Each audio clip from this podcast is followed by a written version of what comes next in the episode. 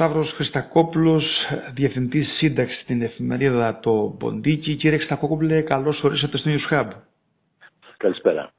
Όταν το πολιτικό θερμόμετρο ανεβαίνει στα εσωτερικά είναι επιτακτική ανάγκη να μιλήσουμε με τον επικεφαλής της ε, δημοσιογραφικής ομάδας του Ποντίκι γιατί έχουν πολύ καλό ρεπορτάζ. Τελικά πριν από λίγο καιρό συζητούσαμε για το ενδεχόμενο των πρόωρων εκλογών και για το αν τελικά το κοινάλ με τα μεγάλα ποσοστά που ε, έδειχναν οι δημοσκοπήσεις θα ήταν ο ρυθμιστής της ε, καταστάσεως την επομένη των συνεργασιών μετά τις εκλογές. Τελικά η υπόθεση του κυρίου Ανδρουλάκη και από το κοινάλ ήρθε ένας πυροκροτής που έφερε μια απορρίθμιση στο πολιτικό σκηνικό. Ε, κύριε Χριστακόπουλε, ποιους ευνοεί και ποιους, σε ποιους κάνει ζημιά το σκάνδαλο των παρακολουθήσεων; Αυτή τη στιγμή σίγουρα κάνεις ζημιά στην κυβέρνηση. Ε, και μάλιστα κάνει μεγάλη ζημιά στην κυβέρνηση. Ε, λίγο χιουμοριστικά θα μπορούσε να πει κανείς ότι αυτή η κυβέρνηση έχει γλιτώσει από τα λιοντάρια πολλών και σοβαρών και μεγάλων κρίσεων και κινδυνεύει να τη φάνε η κοργή. Κορονοϊούς, ελληνοτουρκικά κτλ. Ε, ναι, έχει γλιτώσει από πάρα πολλά πράγματα χωρίς να υποστεί κάποια πάρα πολύ σοβαρή απώλεια και τώρα βλέπουμε ξαφνικά να είναι στριμωγμένοι σε σκηνιά από όλες τις πλευρές. Στριμωγμένοι βέβαια ε, όχι με την έννοια ότι τέτοια καλά θα καταρρεύσει ή μπορεί και να χάσει τις εκλογές ε, προσεχώς. Αυτό δεν το έχουμε σίγουρο. Βασικά σίγουρο δεν έχουμε τίποτα. Ε, όμως ε, είναι ξεκάθαρο ότι ε, σε μια στιγμή που έχει να αντιμετωπίσει ίσως τον χειρότερο χειμώνα ε, των τελευταίων πάρα πολλών ετών ε, ε, θα μπει σε αυτό το θα μπει στο φθινόπωρο πάρα πολύ σοβαρά τραυματισμένη και χωρίς ακόμα να γνωρίζουμε εάν ε, εντωμεταξύ θα προκύψουν και νέες αποκαλύψεις.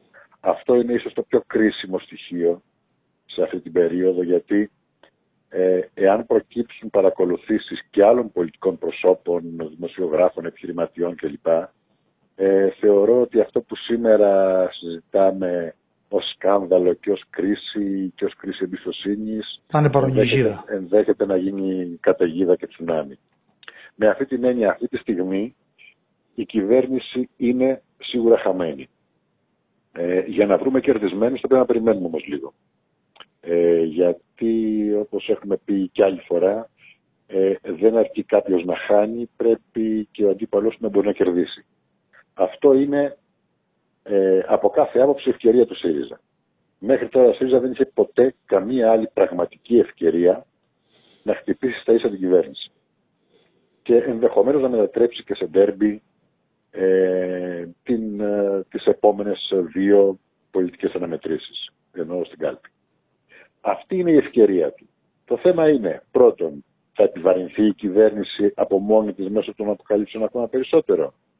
Και το δεύτερο θέμα είναι, είναι σε θέση ο ΣΥΡΙΖΑ αυτό το πράγμα να το αξιοποιήσει για να, για να ανέβει ο ίδιος, για να κάνει το τέρμπι, για να, να, να πάρει προβάδισμα. Δεν το γνωρίζουμε. Θα το γνωρίζουμε όταν δούμε πώς θα κυλήσει αυτή η ιστορία, γιατί μην ξεχνάμε ότι ε, από Δευτέρα αρχίζουν και οι συζητήσεις για τη σύσταση Εξεταστικής Επιτροπής. Με, βάζ, ε, με βάζετε τώρα στον πειρασμό, επειδή βάζετε το θέμα της Εξεταστικής Επιτροπής, ε, ε, πώς ε, αποκωδικοποιείτε το θέμα ότι υπήρξε μια κόντρα στο από ποιο χρονικό σημείο θα εξετάσει η Επιτροπή το θέμα. Από το 2015, από το 2011, τι συμβαίνει εκεί, γιατί υπήρχε αυτή η διογνωμία από τη στιγμή που λέμε όλα στο φως να μην πιάσει ένα μεγάλο χρονικό εύρος; Ε, κοιτάξτε, φαίνεται ότι η κυβέρνηση είχε η πρώτη πρώτη σκέψη της, ε, που δεν είμαστε βέβαιοι ότι ισχύει ακόμα, ήταν να πάει τη διερεύνηση από το 12. Αυτό ε, φάνηκε ως μια προσπάθεια συμψηφισμού. Αυτό άλλωστε της καταλόγησε και η ελληνική πολίτευση. Προσπαθεί να συμψηφίσει με τυχόν ε, ευρήματα για το παρελθόν ε, αυτά που συμβαίνουν σήμερα. Φαίνεται, ωστόσο, ότι επειδή ακριβώς δεν είχαν υπάρξει κάποιες καταγγελίες με μοναδική εξαίρεση αυτή του Κομμουνιστικού Κόμματος για το 2016, με τον λάθος, ε, με εξαίρεση την καταγγελία του ΚΚΕ, δεν φαίνεται να υπάρχει κάτι άλλο. Ε, το ΚΚΕ λέει έχω στοιχεία. δεν ε, είναι ξεκάθαρο το τι ακριβώς θα συμβεί εκεί. Εγώ έχω την εντύπωση ότι η κυβέρνηση έχει αρχίσει να ξανασκέφτεται το θέμα της επέκτασης. Γιατί αν κάνει την επέκταση ως το 2012, θα βρεθεί στο στόχαστρο η κυβέρνηση Σαμαρά. Μια κυβέρνηση στην οποία συμμετείχε ο ίδιος ο Μητσοτάκης και μάλιστα σε κομβικό πόστο, αν θυμάστε τότε, είχε αναλάβει τη μεταρρύθμιση, του Δημοσίου βάσει του Δευτέρου Μνημονίου και μάλιστα του Δημοσίου που ήταν και ε, ο, ο πυρήνας της μεταρρύθμισης του κράτους. Ε, με αυτή την έννοια, εγώ θεωρώ ότι επειδή ακριβώς το ξανασκέφτονται τις τελευταίες μέρες, είναι μάλλον είναι αρκετά πιθανό τελικά η επέκταση να μην γίνει. Αυτό μπορεί να έχει και μια σκοπιμότητα ακόμα, το να μείνουμε δηλαδή στα σημερινά. Ε, θα έχει μικρότερη διάρκεια η Εξεταστική Επιτροπή. Μια μικρότερη διάρκεια της Εξεταστικής Επιτροπής ενδέχεται να απελευθερώσει πολιτικό χρόνο στο Μητσοτάκι, τον οποίο θα μπορούσε πιθανώς να αξιοποιήσει ακόμα και για εκλογές στο φθινόπωρο, τις οποίες όπως συζητούσαμε από τότε, από την προηγούμενη φορά, από την προηγούμενη μας συνέντευξη, ε, θυμάστε τότε εγώ περίπου το απέκλεια, ε, ναι, τώρα ναι. τα πράγματα έχουν αλλάξει.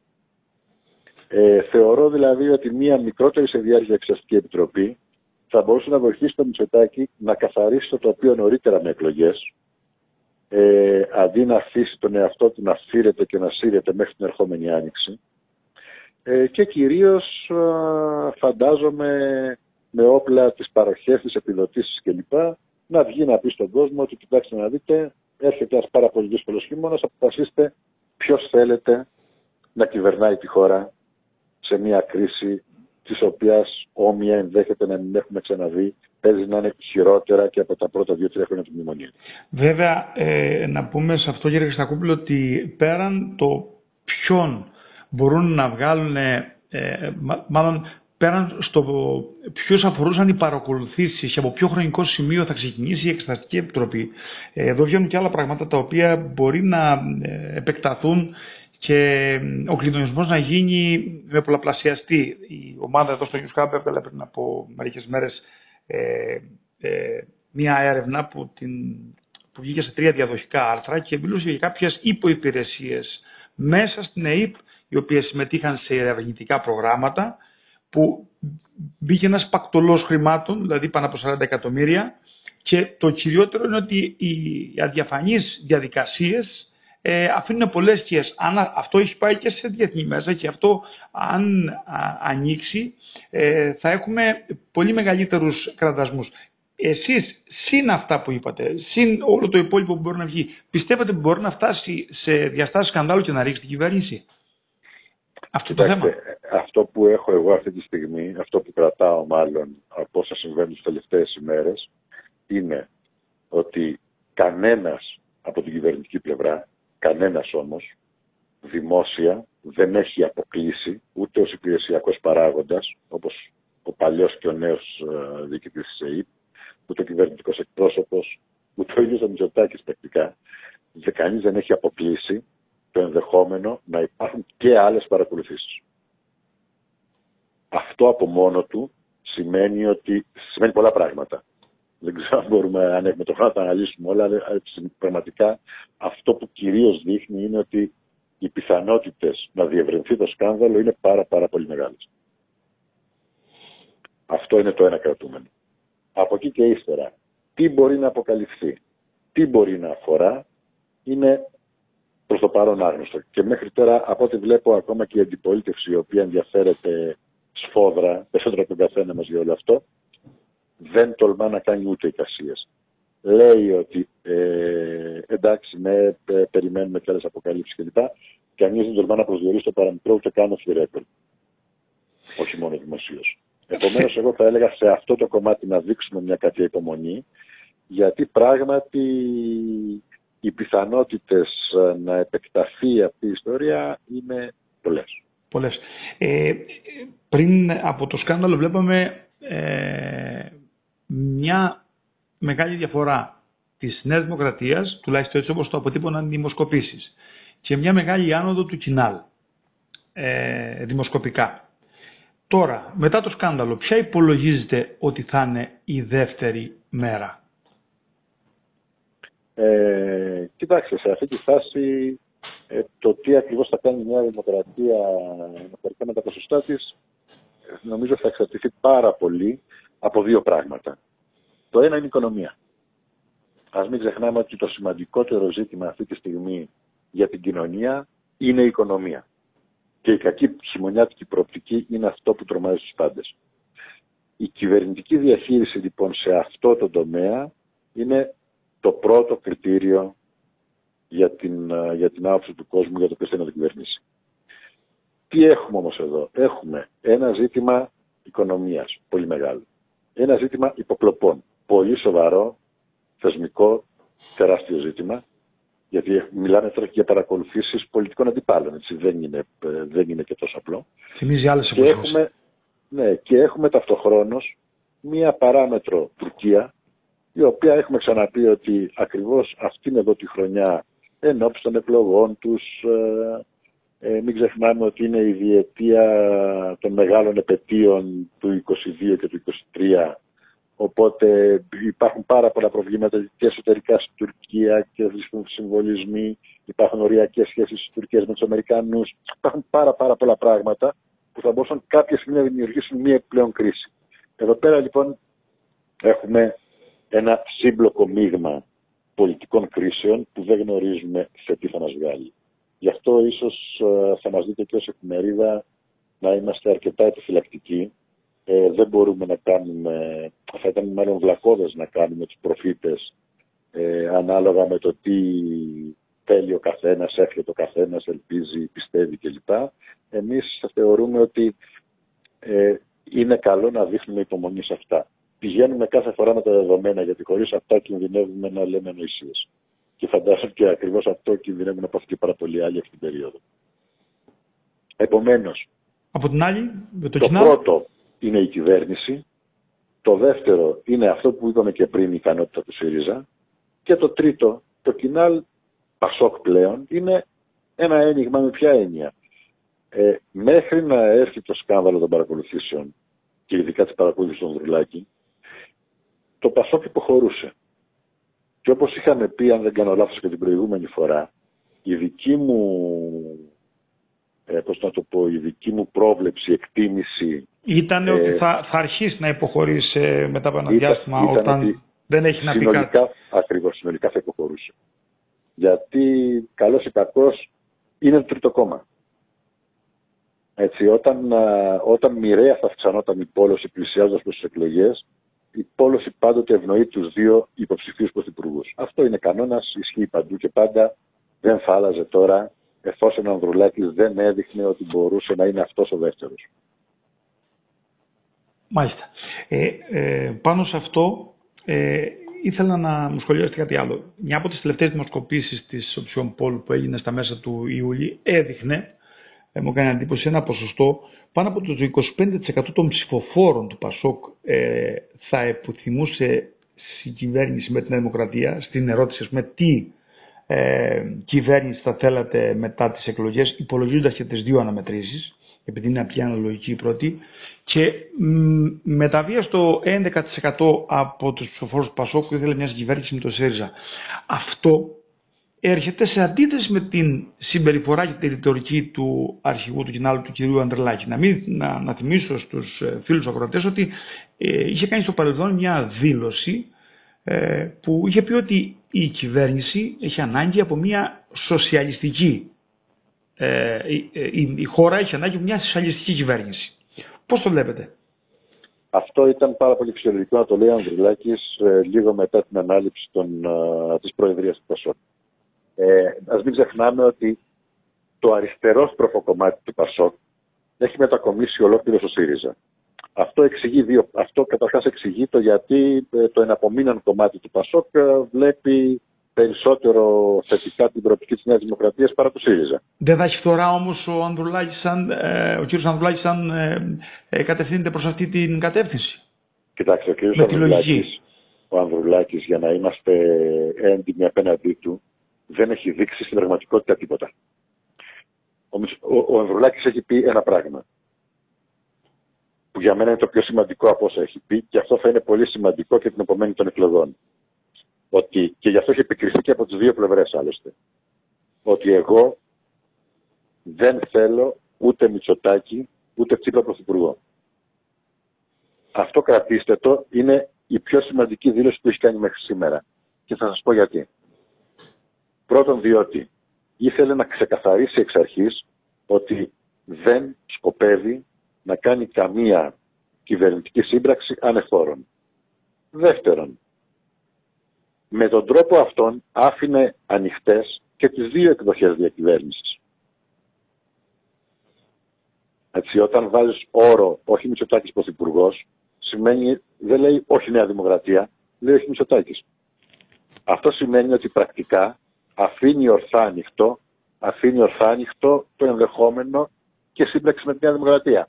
Εάν με ρωτούσατε πέντε μέρες πριν από το ξέσπασμα του σκανδάλου των υποκλοπών, θα σας έλεγα ότι εφόσον η Νέα Δημοκρατία είναι πρώτη, ε, με κάποιο τρόπο θα βρεθεί η λύση συνεργασίας του ΠΑΣΟΚ εφόσον η χώρα κινδυνεύσει με κυβερνησία. Ποιο είναι το νέο πρόβλημα; Το νέο πρόβλημα είναι ότι ο Ανδρουλάκης προφανώς δεν μπορεί να συνεργαστεί με έναν πολιτικό αντίπαλο ο οποίος όχι μόνο τον παρακολουθεί εν ψυχρό αλλά δεν του λέει καν γιατί τον παρακολουθεί. Σίγουρα λάβουν πάρα Θεωρώ ότι κανείς στη θέση του τα δεδομένα, δεν ναι. θα έλεγε ναι πάμε τώρα να κυβερνήσουμε. Δηλαδή έχει γίνει όλο αυτό που έχει γίνει θα σφαχτούν το επόμενο διάστημα παρότι διότι όσο θεσμικός και να είσαι έτσι, ε, ένας καυγάς για τέτοιο θέμα έχει πάρα πολύ έντονο προσωπικό στοιχείο. Θα, θα κρα... πάει ο να συνεργαστεί με τον Μητσοτάκη. Θα κρατήσω μία λέξη, Έρε Στακόπουλο, από αυτά που είπατε, τη λέξη ακυβερνησία. Πριν να πάμε όμως σε αυτή, ε, εγώ αυτό που ε, λέει η δημοσκόπηση και οι θέσεις κυρίως που παίρνει σε όλα τα θέματα, ο κ. Ανδρουλάκης είναι περισσότερο κοντά με τις θέσεις του ΣΥΡΙΖΑ, εκτός του ότι έκανε την δήλωση ότι η ανάγκη ε, της χώρας ε, είναι σε μια σοσιαλιστική κυβέρνηση. Η λέξη κυβερνησία στην περίπτωση, γιατί τώρα μετά το σκάνδαλο δεν έχουμε ε, μια δημοσκόπηση να δούμε στο περίπου που βρισκόμαστε ας πούμε. Ε, αλλά μέχρι και την ώρα που έχουμε δημοσκοπήσεις μετά ε, η επόμενη, στη δεύτερη εκλογική αναμέτρηση ε, αν, αν είναι πρώτο κόμμα η Νέα Δημοκρατία και ζητήσει ας πούμε ε, συγκυβέρνηση με τον κύριο Ανδρουλάκη και ε, λόγω αυτού του πρώτου του προβλήματος περάσουμε και στη τέταρτη διαρευνητική και δεν γίνει. Δεν θα έχει πολύ σοβαρό πρόβλημα από τη στιγμή που μέσα από το δικό του το χέρι θα οδηγεί τη χώρα σε κυβερνησία. Ε, δεν ξέρουμε ακόμα. Καταρχάς δεν ξέρουμε ακόμα πώς θα φτάσουμε σε αυτή τη δεύτερη εκλογή. Αυτό είναι ζήτημα, σωστά. Γι' αυτό δεν είναι καλό να περιμένουμε. Καταρχάς, για να το πιάσουμε από το πρώτο που είπατε. Ε, Προφανώς μοιάζουν οι θέσεις του Ανδρουλάκη να είναι πιο κοντά σε αυτές τους ΣΥΡΙΖΑ, διότι και οι δύο κάνουν αντιπολίτευση. Και κάνουν αντιπολίτευση σε μια δεξιά, κεντροδεξιά κυβέρνηση. Είναι απόλυτα λογικό λοιπόν να ζητάνε τα ίδια πράγματα, να επικρίνουν για τους ίδιους λόγους. Αυτό δεν είναι κάτι που, πώς να το πω, αποτελεί εγγύηση για το μέλλον. Ούτε για τις σχέσεις των δύο κομμάτων. Ο δεύτερος λόγος για τον οποίο φαίνεται, φαίνονται κοντά οι θέσεις τους, πέρα από το γεγονός ότι πράγματι αντιπολιτεύονται μια κεντροδεξιά κυβέρνηση είναι ότι ο Ανδρουλάκης ανταγωνίζεται ευθέως στο ΣΥΡΙΖΑ για ένα χαμένο κομμάτι του παλαιού Πασόκ το οποίο θέλει πίσω. Το οποίο έχει σωστά. Είναι δυνατόν να βρίσκεται πίσω από τον Τζίπρα ο Ανδρουλάκης ενώ πίσω σε θέσεις όταν διεκδικεί κομμάτι από τους ψηφοφόρους του. Άρα εγώ θα έλεγα να αφήσουμε όλο αυτό το πράγμα γιατί αυτό είναι απλώς το επιφαινόμενο. Για μένα το ζητούμενο και το πρόβλημα είναι εφόσον η Νέα Δημοκρατία καταφέρει να κερδίσει το προβάδισμα, να το διατηρήσει μάλλον, διότι το είχε έτσι κι αλλιώς. Εάν διατηρήσει το προβάδισμα, πώς θα καταφέρει να πείσει το Πασό ύστερα από τις παρακολουθήσεις, γιατί δεν ξέρουμε και τι άλλο θα βγει, έτσι. Επαναλαμβάνω ότι Πολύ σοβαρή παρατήρηση. Ναι. Όλα αυτά τα λέμε με φύλαξη. Πώς θα πει το Ανδρουλάκη, έλα να κυβερνήσουμε ως Μητσοτάκης; Πολύ σοβαρή. θέματα. Τελευταίο ερώτημα, ε, για να κλείσουμε τη συζήτησή μας. Η ΔΕΘ ήταν πάντα ένα προπύργιο ανακοινώσεων για όλες τις ε, κυβερνήσεις. Μετά από όλα αυτά που έχουν συμβεί και όσα ε, υπολογίζουμε ότι είναι καθοδόν, ε, ο κ. Μητσοτάκης στη ΔΕΘ υπολογίζεται ότι θα βρει κάτι να αντισταθμίσει έστω στοιχειοδός όλη αυτή τη φορά που έχει προστεί από τις ε, ε, υποκλοπές. είναι πάρα πολύ δύσκολο. Ο Μητσοτάκης αυτή τη στιγμή έχει να καλύψει διαρκώς αυξανόμενες, αλματοδός αυξανόμενες ανάγκες επιδοτήσεων ε, για τους λογαριασμούς ηλεκτρικού ρεύματος. Ε, συζητάμε πλέον για διπλασιασμό το Σεπτέμβριο συγκριτικά με τον Αύγουστο. Έχουμε αρκετά κακές προοπτικές σε ό,τι αφορά το χειμώνα, διότι ε, αν είδατε και τις τελευταίες μέρες μια προειδοποίηση του Πούτιν ότι το δικό μου αέριο προς την Ευρώπη θα έχει διπλάσια την από πέρσι. Ε, βλέπουμε σε όλη την Ευρώπη. Και χωρίς να έχει βρεθεί και εναλλακτική μέχρι τώρα, πέραν του ότι πάνε σε δελτία και σε περικοπές, ας πούμε, ειδικά στη Γερμανία. Καμία εναλλακτική πρακτικά δεν μπορεί να υπάρξει. Φανταστείτε ότι ακόμα και αν αυτή τη στιγμή είχαν το, στο 100% τις δεξαμενές τους οι Γερμανοί γεμάτες, εφόσον η Ρωσία αποφασίσει να κόψει το αέριο, όλα αυτά φτάνουν για δύο μήνες. Δεν θα προλάβει να μπει ο χειμώνας και η Γερμανία δεν θα έχει αέριο. Η κατάσταση είναι πάρα, πάρα πολύ ζώρικη. Είναι πάρα πολύ δύσκολη. Ο Μητσοτάκης δεν μπορεί να μπει σε μια λογική παροχών. Έτσι, παροχών εννοώ ε, όποιος θέλει παίρνει τι θέλει. Ε, δεν μπορεί να μπει σε αυτή τη λογική γιατί έχει να τηρήσει εθνικούς λογαριασμούς, έχει να τηρήσει ε, δημοσιονομικές ισορροπίες και πρέπει να βγάλει το χειμώνα. Δεν μπορεί ο Μητσοτάκης να αρχίσει να μοιράζει λεφτά και να μην φτάσει στα Χριστούγεννα. Υπάρχει και το, το κακό παράδειγμα επομένως, με το κοστολογημένο πρόγραμμα. Συγγνώμη, συγγνώμη. Ναι, ναι. Επομένως, ε, αν δείτε και τα, και τα οικονομικά ρεπορτάζ των τελευταίων ημερών, ε, λένε ότι ψάχνει να βρει μεθόδους παροχών χωρίς ταμιακό αντίκρισμα. Ψάχνει να βρει τρόπους διευκόλυνσης δια των οποίων οι πολίτες θα εξοικονομούν χρήματα χωρίς αυτό όμως να βιάζει τα ταμεία του κράτους. Σε αυτή, σε αυτή την άσκηση βρισκόμαστε αυτή τη στιγμή. Αυτό είναι το δύσκολο που πρέπει να επιτύχει το Υπουργείο Οικονομικών. Και αυτό ενδεχομένως σημαίνει ότι ε, επειδή ακριβώς υπάρχουν πάρα πολλές επιπτώσεις στην αγορά πέρα από τις τιμές του ρεύματος, έτσι, έχουμε και έναν πληθωρισμό, ο οποίος είναι θηριώδης πια.